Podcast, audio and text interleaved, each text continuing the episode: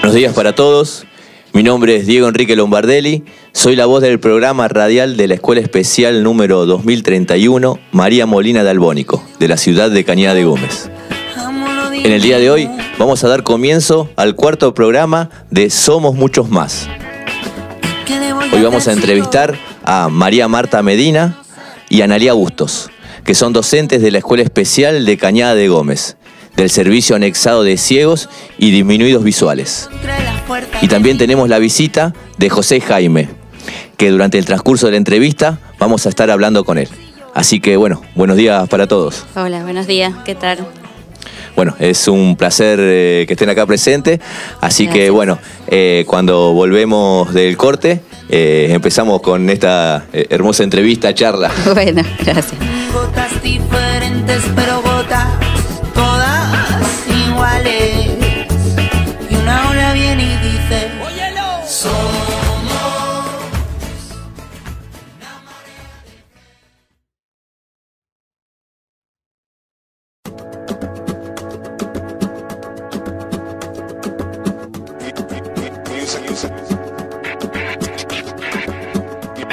Bueno, continuamos con este cuarto programa y como les anticipé antes, tenemos la presencia de dos docentes de la Escuela Especial de Cañada de Gómez del Servicio Anexado de Ciegos y Disminuidos Visuales. Así que, bueno, la saludo nuevamente, María Hola. Marta, Analía y José lo tenemos aquí, que eh, un espectador y oyente de lujo que después vamos a estar hablando con él. Sí.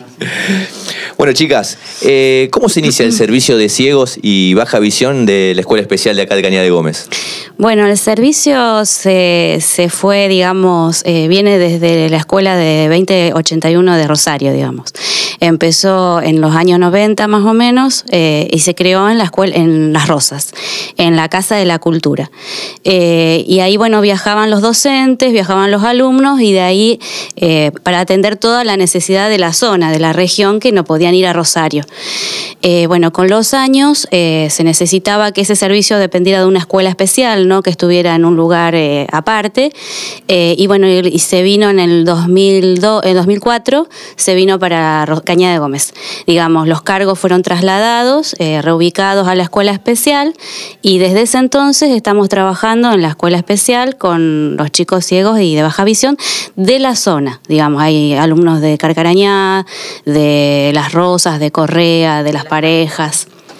O sea que este, este servicio eh, abarca todas las, las ciudades, las localidades eh, cercanas, vecinas, eh, porque vecinas. después se fueron creando otros nuevos servicios. Hay uno en la localidad de San Genaro, hay otro en Casilda, eh, hay en Cerodino. Digamos, de a poco se fue ampliando la atención de, la- de los, sobre todo niños. O sea, trabajamos desde estimulación temprana en el centro, en la atención, hasta, eh, digamos, eh, niños eh, ya ca- que terminan la escolaridad de secundaria. Bien, y en este caso, ustedes, bueno, eh, vos María Marta, después me decís vos Analía, eh, ¿cuánto hace que están en el servicio? Y en, en- digamos, en el trabajo, hace 28 años estoy trabajando. Empecé a trabajar en la Escuela de Niños Ciegos de Rosario y después, bueno, me, me vine para acá. Para una cuestión personal me vine a vivir acá. Y hace el 2004 que estamos en la escuela, así que... O sea, desde que se, desde que sí, se sí, no, nunca paré. Desde los comienzos. ¿Y Desde los comienzos. Eh, yo me, me incorporé en el 2017. eh, bueno, hace 15 años que estoy en la docencia, pero tres acá en Cañada de Gómez. Bien, bien, así que bueno, eso sí, está ahí, no es que son tan nuevita, pero bueno. Estás. Bueno, chicas, en la actualidad, ¿cuál es el trabajo que realizan las docentes, o sea, en este caso específicamente ustedes dos, dentro de- del servicio este de ciego y disminuidos visuales que está, digamos, dentro del edificio de, de la escuela, especial. especial? Nosotros atendemos a niños, ya te digo, desde bebés, porque hacemos un asesoramiento al Centro de Estimulación Temprana, eh, al Centro Regional, y a niños y adolescentes eh, en escuelas que están incluidos en la escuela en las escuelas primarias y secundarias, y nivel inicial, perdón. Eh, y bueno, nosotros hacemos el trabajo desde el apoyo, desde el itinerario personalizado en la escuela especial, a los que asisten los chicos, y a su vez hacemos todo el trabajo dentro de las escuelas. O sea, seguimiento, asesoramiento a los docentes, adaptación de material. eh, tenemos charlas con los papás, con el grupo, a veces hacemos ruedas de convivencia, con el grupo donde están integrados nuestros alumnos. O sea que estos itinerarios personalizados, o sea, son eh, alumnos que van a, cada uno a, sus, a las diversas escuelas. Y van a hacer, digamos, este apoyo específico. Ese apoyo con las, digamos que trabajamos las áreas específicas nuestras, de estimulación visual, recursos tiflológicos, actividad de la vida diaria, orientación y movilidad. Son las áreas que, digamos, y que dentro de eso también trabajamos lo que es eh, las nuevas tecnologías, eh, eh, con los recursos que vamos teniendo, digamos, y que ellos vayan necesitando para trabajar y estar incluidos en la escuela. Claro. Y después esto es trasladado a las escuelas de cada, cada estudiante. Sí, sí, sí. Nosotros vamos semanalmente eh, a las escuelas, eh, a veces medio turno, eh, para de acuerdo a las, al, digamos, las posibilidades que tenemos, porque son bastante alumnos. Claro. Eh, ahora el, el 15 de octubre es el día del bastón blanco, ¿verdad? Y el 26 de septiembre, ahora que es antes, el del bastón verde. Sí. A ver cómo sería eso si nos Eh. explican. Eh, a ver, el bastón es una herramienta que necesita, es un recurso que tiene una persona con discapacidad visual y que eh, la utiliza para poder desplazarse y tener autonomía. El- comúnmente se tomaba el bastón blanco para todas las personas discapacitadas visual, ciegas o disminuidas. Después de un tiempo y un proceso, eh, como no todos son ciegos y muchos son disminuidos y llegan a ver, se empezó a representar ese bastón con el color verde.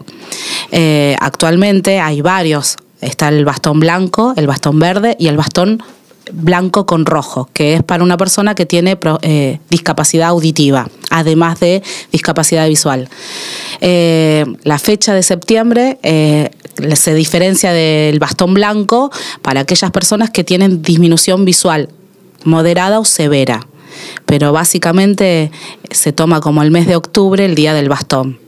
Bien, hicieron esa separación. Está bueno porque, bueno, es eh, ahora como que está un poco más surgiendo esta cuestión, porque antes mm, yo estuve escuchando por ahí en estos últimos tiempos esto que decía, bueno, ¿por qué ahora ya no es más blanco? No, sí, o sea, ahora no, ahora es verde y bueno, y está bueno es, saber marcar- bien esto. es marcar el, el tema de eh, la discapacidad que tiene. Eh, en realidad el bastón es una herramienta, un recurso que tiene una persona para poder mantener su autonomía. Si es blanco y el un peatón eh, encuentra a una persona con un bastón blanco, tiene que saber que es ciego y que no puede reconocer ningún tipo de bulto, a lo mejor puede ver luz, pero no va a conocer un obstáculo porque no lo puede ver. El bastón verde a lo mejor tiene un registro visual de bultos, de imágenes y va a tener otro tipo de desplazamiento. Eh, pero en sí, la persona que usa un bastón necesita nuestra colaboración y nuestra ayuda. Sí, sí. Sí, ¿Y ustedes eh, creen que, digamos, el conocimiento de la sociedad de estas eh, cuestiones que, bueno, que es más específica eh, está en proceso? Sí, sí, seguro.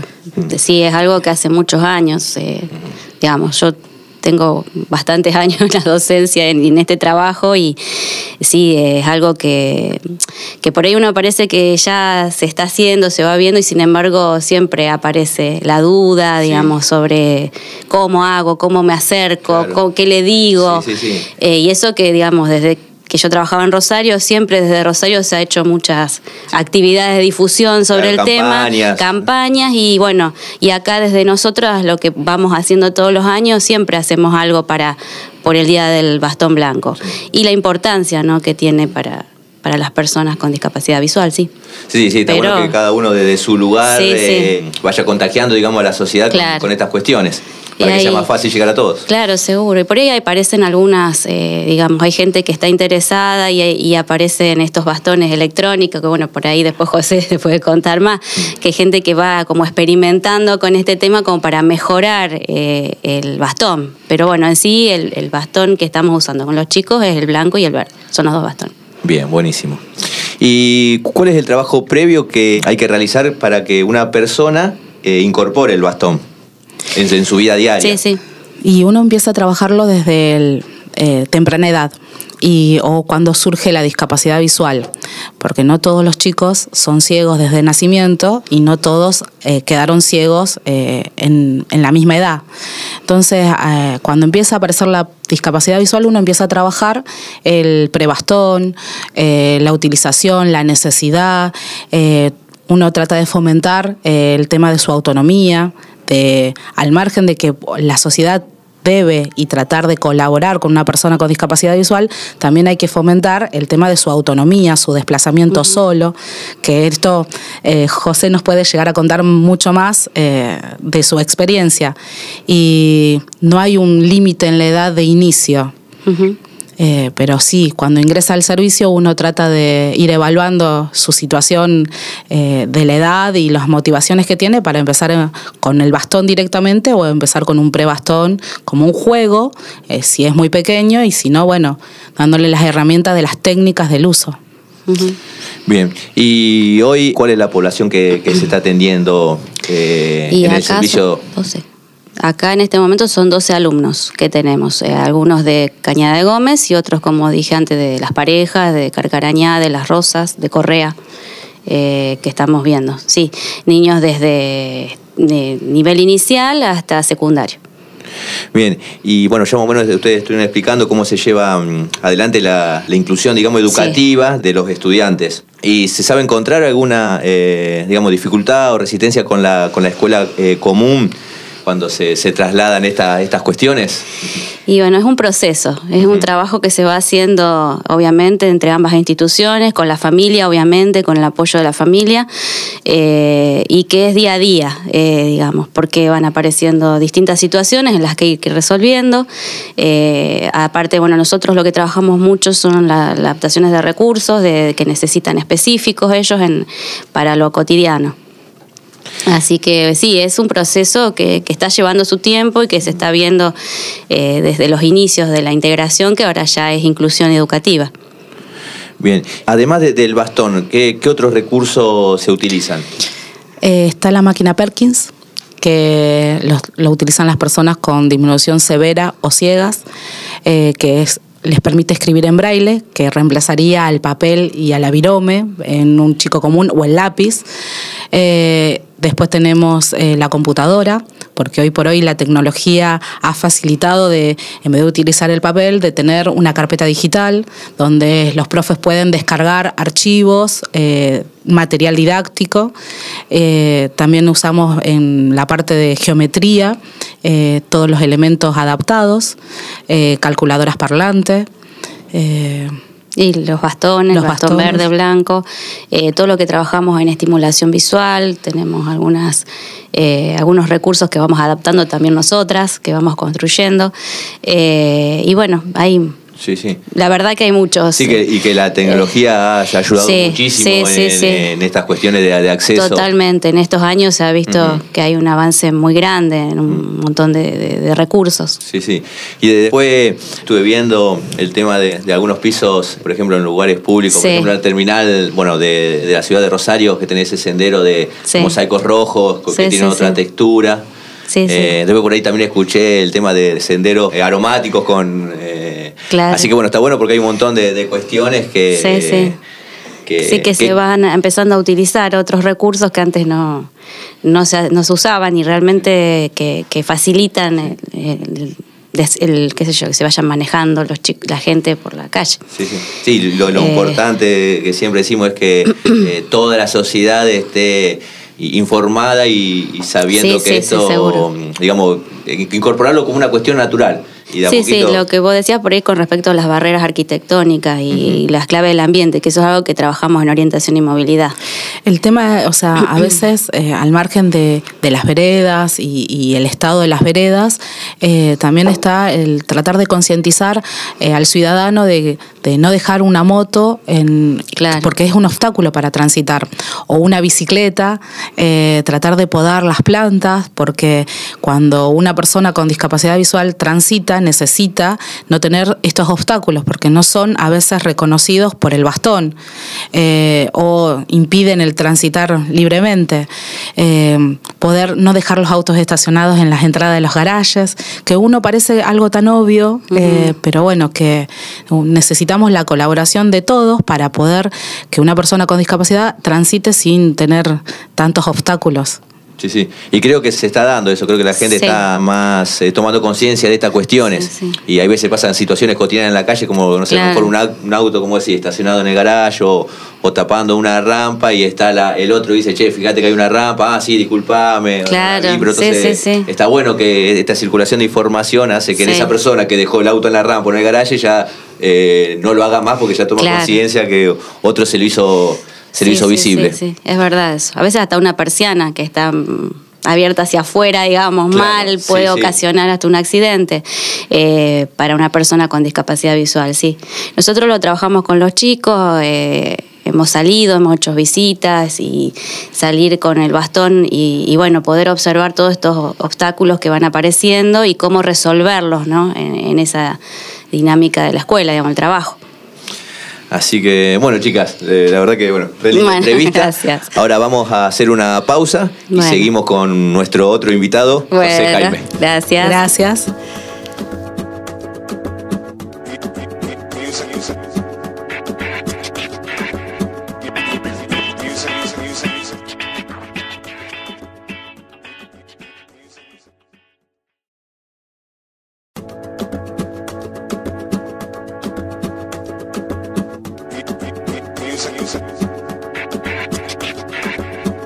Volvemos y empezamos este tercer bloque del programa Somos Muchos Más. Eh, y bueno, y tenemos la presencia, como lo presenté antes, de José Jaime. Ah, Así que, José, ¿cómo te va? Hola, todo bien. La verdad que un gusto, bueno, eh, conocerte. Ah, muchas gracias. Bueno, José, ¿a qué te dedicas? Eh, bueno, a varias cosas, pero en sí, en, en principal soy también profesor de, de educación especial para personas con ceguera y con baja visión. Bien, y vos sos de Caña de Gómez. No, no, yo, soy de, de Rosario. ¿Y estás trabajando en Rosario? Sí, estoy trabajando allá en la región, a veces eh, vengo porque usualmente suelo hacer reemplazos, pero sí, estoy, estoy trabajando en la zona. ¿Cuánto hace que recibiste de profe? Yo me recibí hace cuatro años.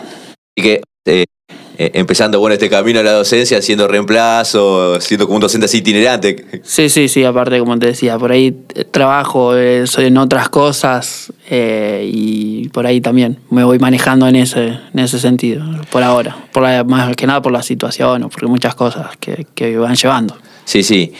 Sí, José, ¿y tu rutina diaria de la vida cotidiana cómo es? Y bueno, yo usualmente temprano salgo para, para ir a, trabajar, si no es en algún reemplazo, eh, en alguno de, de las otras eh, actividades que tengo. Soy, soy, soy masajista, trabajo en una empresa, eh, trabajo también en atención al público en, un hotel, así que depende el, el día y cómo me reparto, voy trabajando. Depende también el día de la semana, por la tarde hago alguna actividad deportiva porque hago fútbol. Después eh, otros días eh, hago salsa y, y por ahí en otros días trabajo en una ONG, una ONG de ahí de la ciudad y estoy en, en eso más o menos. Así que a, a full, José. Yo creo que no podría hacer tantas actividades. Ah. José, ¿y cómo es la inserción para vos laboral de personas no videntes? Y mira, eh, en sí eh, la, la- en la, la- la sociedad no tiene muy en cuenta a, las personas con discapacidad visual por el tema de, de no saber o no entender a veces qué es lo que puede hacer o lo que, en lo que se puede capacitar sin necesidad de la vista, porque para la mayoría de- del común de la gente la vista es lo fundamental. Entonces, al no saber por ahí cómo, cómo tratar, cómo interactuar en las distintas eh, actividades diarias que se hacen, eh, tienen por ahí poco conocimiento de, que nosotros podemos hacer con, con ciertas adaptaciones o con, con una buena capacitación la misma tarea que cualquier persona. Pero bueno, es cuestión de, ir concientizando, ir educando, ir eh, haciendo entender a la gente esto de que nosotros con una buena preparación, con una, una- la, posibilidad y con las, las pequeñas adaptaciones que podamos llegar a necesitar, podemos desempeñarnos en cualquier actividad. Y también, bueno, depende de la mirada de este otro cuando, cuando se ve con estas cuestiones, porque a veces que son, se puede encontrar con gente más permeable y gente menos permeable en estas cuestiones. Sí, sí, porque también está también en, este proceso es en cómo la personalidad de la persona, cómo va tomando el proceso de, la aceptación de, la discapacidad. Eh, cómo es tolerante también ante el trato con el otro, la, sensibilidad que, pueda llegar a tener o la aceptación de, ciertas, ciertos conceptos o ciertas cosas que, van llevando a que la interacción con el otro sea mucho más, eh, mucho mejor, que uno pueda, pueda comunicarse sin estar puntualizando en lo que le falta y no en lo que tiene o en la persona. Exactamente. Bueno, y que hablábamos antes con las chicas que estamos más abiertos a estas cuestiones porque, fíjate vos, José, nos resumiste un itinerario de todas las actividades y más o menos cómo es tu vida y, son, son muchísimas que antes una persona quizá con una discapacidad no, no, no, accedía a, todas estas actividades o era más, más difícil. Y en tu caso, José, las tecnologías, ¿cómo, cómo facilitan tu vida diaria? Eh, muchísimo. O sea, eh, hay un montón de, cosas que, van ayudando, van dando una posibilidad a, poder estudiar, a poder, trabajar, a poder eh, hacer lo, que cualquier persona, eh, interactuar en redes sociales, poder conseguir material que quizás antes no se conseguía. o, poder localizar un lugar solamente con una aplicación. Eh, que, está adaptada para como GPS para localizar, ubicarnos a nosotros donde estamos y hacia dónde queremos ir, si, no conocemos el lugar. Y recién antes por ahí escuché que me hablaba con las chicas algo de que, estabas leyendo cuando viajabas. Eh. Ah, sí, bueno, es una aplicación que, tiene, que lo que hace es que, el texto de, que, que uno puede leer visualmente se adapte y pueda leer, eh, eh, haya una voz que, lo adapte y empiece a leerlo eh, desde el celular. así como también está un sintetizador de voz para la computadora, bueno, está también para el celular. Entonces eso no, nos permite también, si uno quiere pasar el tiempo leyendo algo, un libro o escuchando música, puede ir haciéndolo como cualquier persona. Y José, ¿qué es MUCAR? MUCAR es una ONG de Rosario, que las siglas es eh, Movimiento de Unidades Ciegos y Ambliopes de Rosario, que lo que hacemos es trabajar para eh, hacer más accesible eh, lo, que con respecto a la ciudad, a, la interacción con las personas con discapacidad visual, eh, con baja que tengan ceguera o baja visión. Eh, vamos trabajando en interacción con otras instituciones, con, empresas para, que puedan eh, capacitar y emplear a personas con discapacidad visual, para poder asistirla con distintos talleres, para trabajar todo también desde lo emocional. Que, conlleva ese, proceso de ir aceptando la discapacidad. ¿Y cuánto hace que está esta ONG, José? Y la ONG está desde el 89. Ah, así que hace muchos años. Sí, sí, yo puedo acortar algo. nosotros, bueno, trabajamos mucho con José y, también con Mucar en cuanto también a que hacen la venta de, realizan venta de, algunos recursos que son específicos. Entonces, nosotros tenemos esta también relación y los papás también eh, cuando necesitan algo. Vos, María Marta, estuviste en esta ONG en Mucar, entonces. No, no, no, ah. no, la conozco ah, y tenemos ah, mucha relación con por ahí con ellos porque incluso con actividades en las que se ha invitado a los chicos a participar, a nuestros alumnos, de, de actividades allá, porque por ahí acá es verdad, no, no hay sobre todo para... O sea, hay algunas cuestiones en que los chicos van, pero no eh, con respecto a las que hacen en Mucar. Claro. ¿Y vos, José, cuánto hace que te incorporaste? Yo estoy hace ya dos años dentro de la ONG. Eh, incluso es, una ONG que es, manejada y eh, todas las personas que están ahí tienen alguna discapacidad visual. O sea, eh, si bien tal voluntariado para alguna persona que pueda ayudar en cierto momento, eh, para alguna actividad, después eh, el 100% de, de las cosas está trabajado por personas con discapacidad visual. Y se, se juntan periódicamente y van eh, viendo cuál cuestión es más primordial que otra para arrancar. Y vamos viendo también, de acuerdo a los enlaces que hacemos con las distintas instituciones, cuál, con cuál podemos trabajar mejor, con cuál podemos llegar a, a lograr algo. Eh, ¿Y, y las instituciones van a, a ustedes? ¿O a veces ustedes ven algún, eh, algún lugar, digamos, que se necesita con un estudio previo y se dirigen a ofrecer... Y es, es mutuo, es, es, eh, una interacción entre ambos. O sea, a veces tenemos que ir nosotros porque eh, quizás, como ocurre por ahí, hay veces un chico quiere estudiar alguna carrera universitaria o, o algún terciario y quizás eh, le- esa institución no tuvo una experiencia con alguna persona con discapacidad.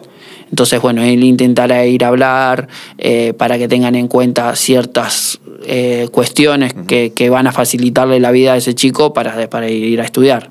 Claro, y en este caso ustedes como acompañan ese, ese proceso de, de- de inicio. Claro, vamos ayudando, aparte también el hecho de- de explicar que a veces con ciertos tics de, de los profesores de la facultad o con ciertas cuestiones de, de- del personal le van a facilitar mucho la vida a ese chico a que pueda se- seguir su estudio. O si en caso si, si es para trabajar o, para lo que empieza a necesitar.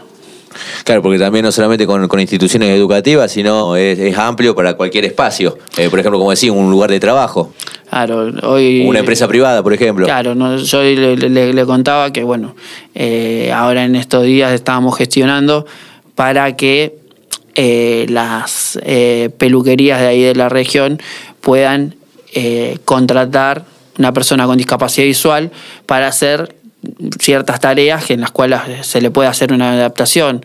Todo lo que es, por ahí estábamos viendo lo que es masaje capilar, lavado de cabello, que prepara a la persona para lo, después un corte, un peinado, que beneficia mucho y le está dando un trabajo a una persona que, que tiene discapacidad y que de otra forma quizás no lo conseguiría. Sí, sí, sí. Y José, y antes, bueno, cuando empezamos con la entrevista, con esta charla, que nos contaste un poco todas las actividades que vos hacías, entre una de, esas tantas, me dijiste que hacías fútbol. Sí, sí, sí, sí. Eh, Ya también hace, será 6, 7 años que estoy haciendo fútbol, que era una actividad que yo eh, lo hacía cuando veía y que cuando perdí la vista pensé que no lo iba a poder volver a hacer. Y bueno, después con las ciertas adaptaciones de, que tiene el deporte de, de ponerle sonido a la pelota con, con cascabeles eh, y bueno, y las ganas, eh, retomar esa actividad que, que tanto disfrutaba. ¿Y en dónde lo practicás? Nosotros eh, arrancamos eh, en Newells hace, hace unos años, que, que tenía el, el equipo de personas ciegas, y ahora pertenecemos a otra institución que es ARDEC, que es una- un- también una, una institución que hay para deporte para personas ciegas. Eh, pertenecemos ahí y bueno, y competimos en el torneo nacional de, de la región, va, de- del país. Del, del país, claro, un, un torneo nacional. Torneo Así- nacional. Así que, bueno, genial, José. La verdad que, bueno, un placer haberte tenido en esta entrevista. Gracias a la chica, por Bueno, supuesto, por. Gracias. por, Gracias habernos, eh, por haber sido el nexo para que vos puedas estar presente el día de hoy. Así que, bueno, cerramos el bloque y cuando volvamos, cerramos el programa y nos despedimos. Bueno, Gracias. bueno.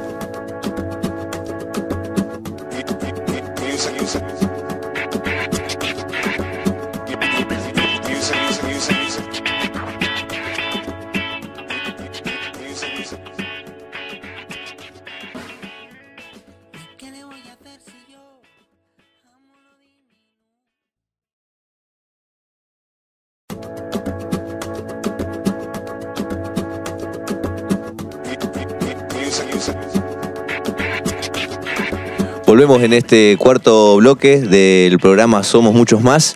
Y bueno, lo vamos a cerrar eh, despidiéndonos de nuestros invitados, María Marta, Analía y José. La verdad que un placer que hayan estado presentes. Igualmente, gracias a ustedes. No, por favor, gracias a ustedes. Siempre cada invitado que hemos tenido en este programa se ha generado acá dentro durante la entrevista eh, una sensación, una emoción, algo Sí. que, que se percibe. Bueno, y en el programa de hoy creo que se, se produjo una, una sensación de tranquilidad, de serenidad, la verdad que es re linda, así que bueno, muchas gracias. No, no, gracias, No, a vos gracias a y ustedes. gracias por invitarnos y bueno. Bueno, y saludamos eh, a todos los oyentes. Hasta el próximo programa de Somos Muchos Más. Muchas gracias.